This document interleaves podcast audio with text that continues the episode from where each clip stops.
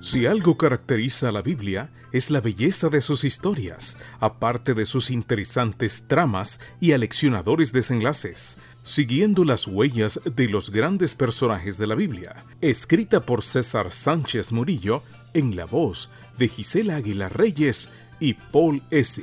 Bienvenidos. ¿Qué tal amiguitos? Qué gusto nos da saludarlos esta mañana. Es 19 de febrero y el versículo se encuentra en Génesis 32, 24 y dice, Cuando Jacob se quedó solo, un hombre luchó con él hasta que amaneció. El ángel luchador.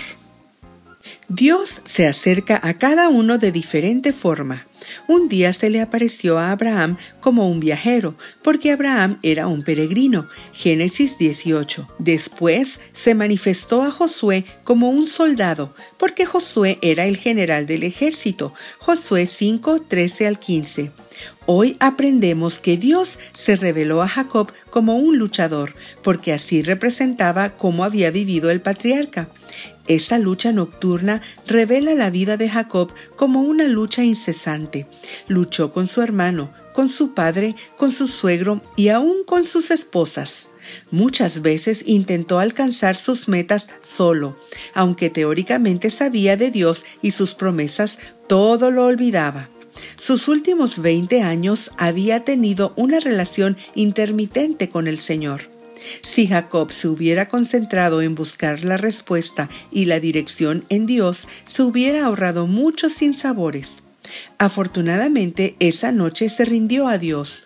No fue fácil, ya que el patriarca puso resistencia, pero el ángel luchador tocó su muslo para que de una vez por todas Jacob supiera con quién había luchado. Desde ese día en adelante, cada paso de Jacob le recordaba su lucha nocturna y desistía de su impulso de tratar de solucionar por sí mismo sus problemas. Ahora sí buscaba la orientación divina.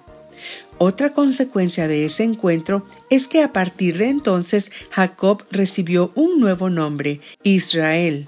El emisario celestial le preguntó, ¿Cómo te llamas? Veinte años antes escuchó la misma pregunta en voz de su padre Isaac. Aquel lejano día respondió, Soy Esaú, tu primogénito. Entonces una avalancha de dificultades tuvo que enfrentar. ¿Qué respondería Jacob ahora? ¿Trataría de cambiar una vez más su identidad? No, ahora respondió la verdad. Dios nunca nos pregunta para obtener información, pues Él lo sabe todo.